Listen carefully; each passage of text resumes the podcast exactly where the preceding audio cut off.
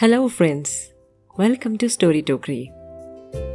Today's story is The Prince and the Toy Maker. Once upon a time, there was a little prince who was used to having everything he wanted. He was so spoiled that he wouldn't let anybody have a new toy if he didn't have it first. So, if any child in the land wanted a new toy, they had to buy two and give one to the prince. One day, a mysterious toy maker who invented the most wonderful toys came to the land. The prince liked his toys so much that he invited him to spend an entire year in the castle, promising him great wealth if he made him a new toy every day. The toy maker set just one condition my toys are very special and need an owner who will play with them. He said, Will you be able to devote a little time to each one every day?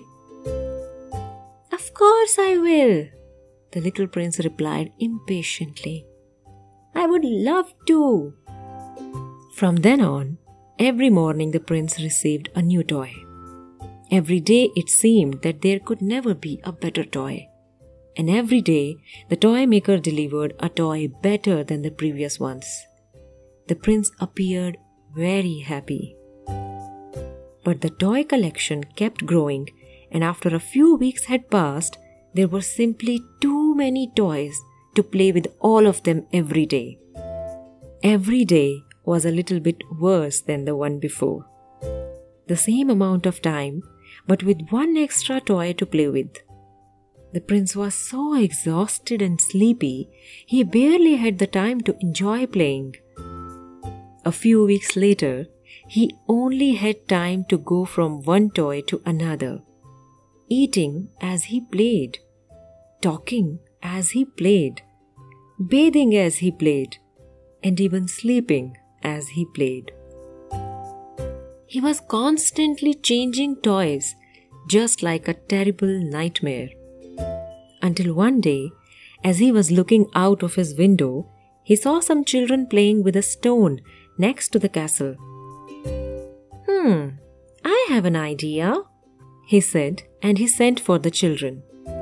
The children turned up gloomily, wondering whether he would force them to hand over their stones, just as he had done many times before with other toys. But the prince didn't want the stone. Surprisingly, he only wanted them to play with him and share his toys. When they had finished playing, the prince let them take home the toys they liked the most. The idea had worked. The prince could enjoy himself without having too many toys to play with. Even better, he had new friends. From then on, he did the same thing every day and invited more children to the castle to share his toys. When it was time for the toy maker to leave, the 365 fantastic toys he had made had all been shared out, and the palace had turned into the best playroom in the kingdom. Please share your feedback and write to us at storytokri at gmail.com. Follow us on Podbean, subscribe on iTunes, and keep listening.